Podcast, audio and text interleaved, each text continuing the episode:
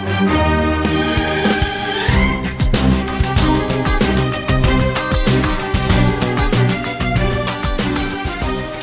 Welcome to Legal Talk on uh, E Radio with uh, myself, Jon, and Hahn and Hahn attorneys. Today, joined by Jaco Hamman from the uh, firm, and uh, quite a, an intense topic on uh, our discussion today. Uh, starting now in the month of May with a pretty serious topic. My landlord, who stays on the property, is threatening to change the locks to our flat. We owe him some rent, but we offered him a payment plan. Can he do this? He says he will cut the electricity and water. So this sounds like a really hairy situation and it must be incredibly uncomfortable as well. Hey, Jaco, what do you say? Yeah, hi, Jon. Yeah, look, this is a very interesting and emotional topic that we'll be discussing today. Now, the emotions will run high either if you're a landlord, then of course from the landlord's point of view, mm. or if you are a tenant, then of course from the tenant's point of view. Now, irrespective of whether your listener find themselves in the shoe of the landlord or the tenant, I must please request that they don't crucify me as I'm just going to tell them what the law says and not necessarily who regards what as yeah. fair. Because the landlord will say one thing is fair and the tenant will say something else is fair, but you get the same um, situation.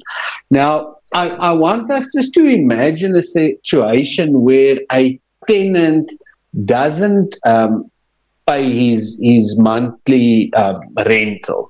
The landlord then says, "Well, you need to get out of the the property," and the tenant says, "But I don't have anywhere else to go." And the landlord goes in to physically remove this tenant with force. But now this tenant has got a black belt in karate. and he now hits the landlord Whoa. and he falls over and the landlord is aggressive. He's got a nine mil and runs back to his house, Jeez. gets the nine mil, and now starts shooting the tenant. I mean, it will be war. Yeah, now, where is this happening? yeah. the reality is we live in South Africa, yeah. so so anything is possible. I mean, these these type of things can happen, and most probably happen. So mm. so the law tries to prevent this sort of thing from people taking the law into their own hands. And, and that's why we have something what we call spoliation.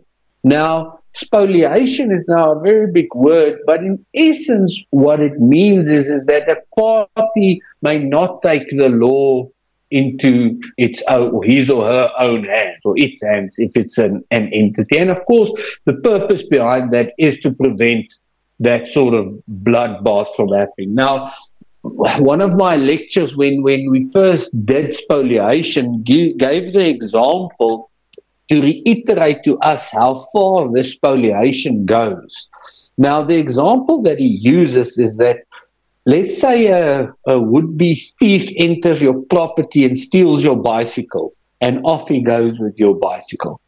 Now, three weeks later, you are in the neighborhood walking past, and there you see your bicycle in the guy's garage. Now you go into the property and you take back your bicycle. Now, for us and normal people, that would sound fair.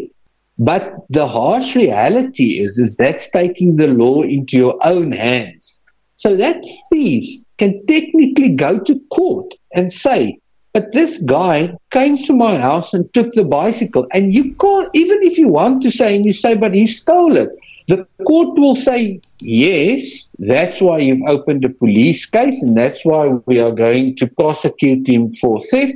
But you took the law into your own hands, give him back his bicycle, or the bicycle, not his bicycle, the bicycle. because you're not allowed to take the law into your own hands.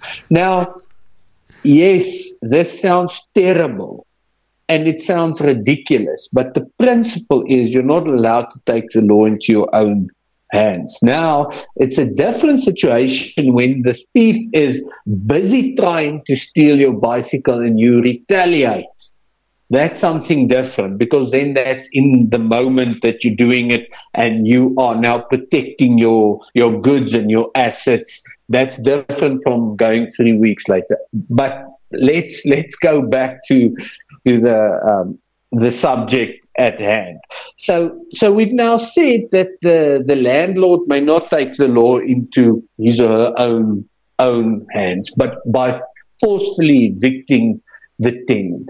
So let's say the the landlord now he says, "Well, I'm not forcefully evicting you. I'm just changing your locks or cutting the electricity or disconnecting the water." Now, our courts have found that that which they are right, of course, is actually what you're doing is, is you're just in a roundabout way trying to illegally evict the tenant. And again, you're not allowed to this, do this because you're taking the law in your own hands. So now what happens is the tenant now threatens or the landlord threatens the tenant to change the locks or in actual fact does it or cuts the electricity. The tenant can tell that landlord, you better open up these doors or reconnect my electricity. Otherwise, I'm going to court to get a spoliation order in order for the court to compel you to reconnect my electricity or water or to give me the keys to the locks or change back the locks and that sort of thing. So that's the, the right that the tenant has. Now, there's two basic options. The one option for the tenant is is to go to an attorney and request the attorney to assist him to go to court.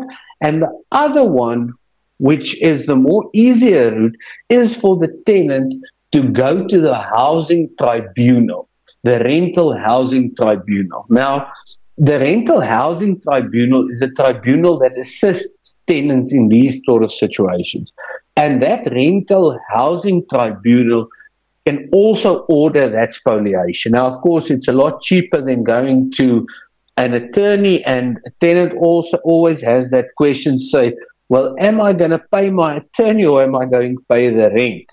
Now, I can tell a tenant that if he's considering paying an attorney or paying the rent, just pay your rent don't pay an attorney. But mm. if it's such a situation that you don't have a choice, then go to the rental housing tribunal and ask them um, for assistance.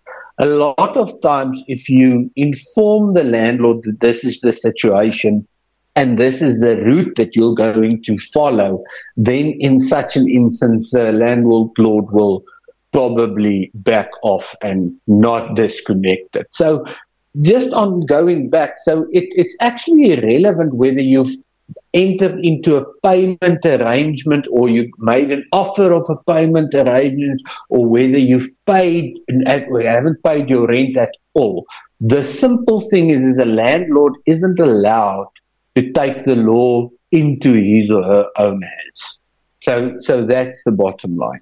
Now the landlords must be jumping up and down and screaming right now at me, saying, "So does this mean that tenants can just pay, not pay their rent, and I now have to sit with them?" No, it doesn't mean that. Of course not. So the landlord, if the tenant doesn't pay their rent on time, in terms of your contract preferably always a written contract, but then even verbal contracts, terminate that contract. Inform the tenant you haven't paid your rent, therefore I'm terminating your contract. Because I'm terminating your contract, this is now your lease agreement.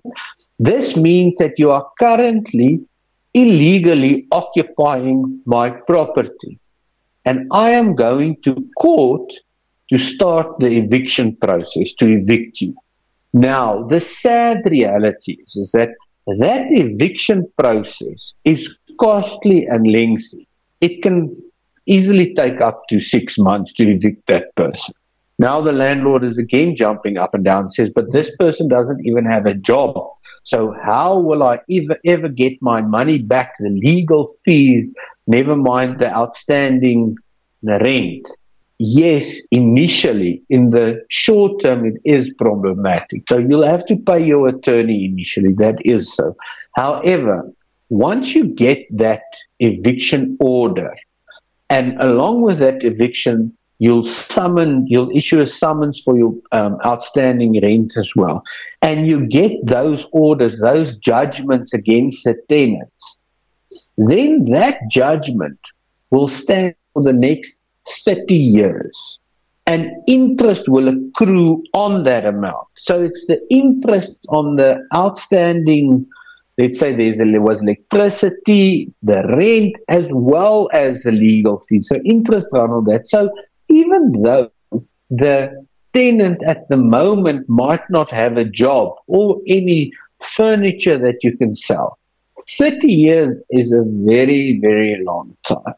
Now, what we do in, in our practice is that if we have a client that's got a judgment against a specific individual, and at the moment that individual doesn't have an income, I what we call diarize that file yearly. So every year I go and find that what we call the debtor and find out where that debtor is and if that debtor hasn't gotten a um, a job yet or maybe acquire furniture whatever the case may be. We have a matter now here that we took judgment seven years ago. We've just sent the sheriff to that guy's house to remove his furniture and, and sell it on auction. And the judgment debt, in other words, the amount that he owes to our client hasn't been paid in full because you can now imagine you've got that capital amount plus cost plus interest that's running each year. And we now know that this person has a job. So now what we're going to get from him is what we call an emolument attachment order. That's in, in, in the public tongue, they call it a garnishee order. It's not really a hmm. garnishee order. It's an emolument attachment order, but let's not get technical. The principle is the same. Say, you owe me a hundred thousand rand. Now I'm going to deduct a thousand rand from your salary each month until the debt is paid in full. Yeah. Now, if you are now that tenant and you didn't want to go before this person got this eviction order and you didn't pay that rent, you have to remember bringing that application to get this emolument attachment order is also going to cost you money with costs. So for you then to get out of that is a very difficult situation. So the the best things for the to to do is either whether you're a landlord or a tenant to try and see how you can meet each other halfway because otherwise it, it, it just spells trouble. And sometimes you can't avoid it, but no, from a tenant's point of view, a landlord can't illegally evict you. Landlord can't take the law into his own hands, and that means cutting the electricity or water, changing the locks, I've even heard guys removing front doors or removing gates. No. Um, yeah, things that, uh, yeah, no. No, and, man. And there's, a, and, and there's, a, there's a story, whether it's true or not, I, I, I don't know. But there was a story going around, people saying that they know that they, they know some gangsters or Nigerians and they're going to let them move into the property with the tenants. Or, I don't know what else. But any of those things come down to the same thing. So tenants, you are protected for the interim because the landlord can't take the law into uh, their own hands. Landlords, this only means that you can't take the law into your own hands in the interim. Follow due process. And at the end of the day, irrespective of how long, you will get this person out and you will get your money back plus interest and, and the costs. So, Jon, hopefully that, that has answered your um, listeners' questions. Yeah, and like I said, the listeners must please not crucify me. I'm just telling them what the law says. I, I don't yeah. write the law. I merely I merely interpret it. But uh, hopefully that gives them a bit of a more understanding on on all sides as well. But it, it mm. remains a terrible situation. If you're the landlord and you can't pay your bills because the tenant isn't paying, now mm. suddenly you are in a predicament as a result of no fault of your own. And on the tenant, on the other hand, the tenant will say, Well, I just lost my job, also not mm. a fault of my own, as a result of COVID or whatever the case may be. And yeah. and now I'm sitting with the situation. So it is a, a terrible situation to be in. Yeah, and there's no winner. There's no winner in, in this situation. No. It, it's it's no, bad no, for both parties. I, I, can only imagine how awkward it must be and how uncomfortable it must be, uh, especially when you're seeing each other every day, living on the same property as your as mm. your landlord. I can't imagine how uncomfortable that must be. You know that tension. But uh, Jaco, I think your answer was very detailed. Thank you so much. No, it's a pleasure. And yeah, you know, I mean, we, I've, I've got a lot of landlord clients, and and and I get screaming matches towards me. But how can this be? And I said, well, it is what it is. Mm. This is the the the reality. And and look, if if objectively you look at it, this is my point of view. Objectively, we need to have law and order. That's the reality of it. The practical side isn't always fair, but if you look at it holistically and objectively, one needs to have law and order. That's the reality of life. Yeah, you're right. Imagine if we didn't have that, what, what our country would look like now. But uh, I mean, that's also debatable. we'll we'll keep that discussion for for, for off air. You know, yeah, a couple of glasses of red wine. Yes, lots of red wine.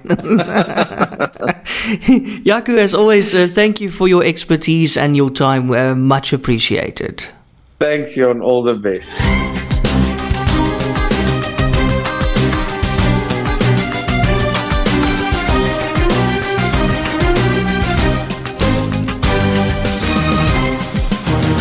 Are you or your business in trouble and struggling to find a solution? Call Hahn and Hahn Attorneys as we assist clients in finding solutions. We specialize in consumer and food law, commercial and construction law, forensic investigations, and administrative law. Visit hahnlaw.co.za. That's H A H N. We assist clients nationwide. Hahn and Hahn Attorneys because we care. Don't miss Legal Talk with Hahn and Hahn Attorneys Wednesday mornings at 10 on E Radio.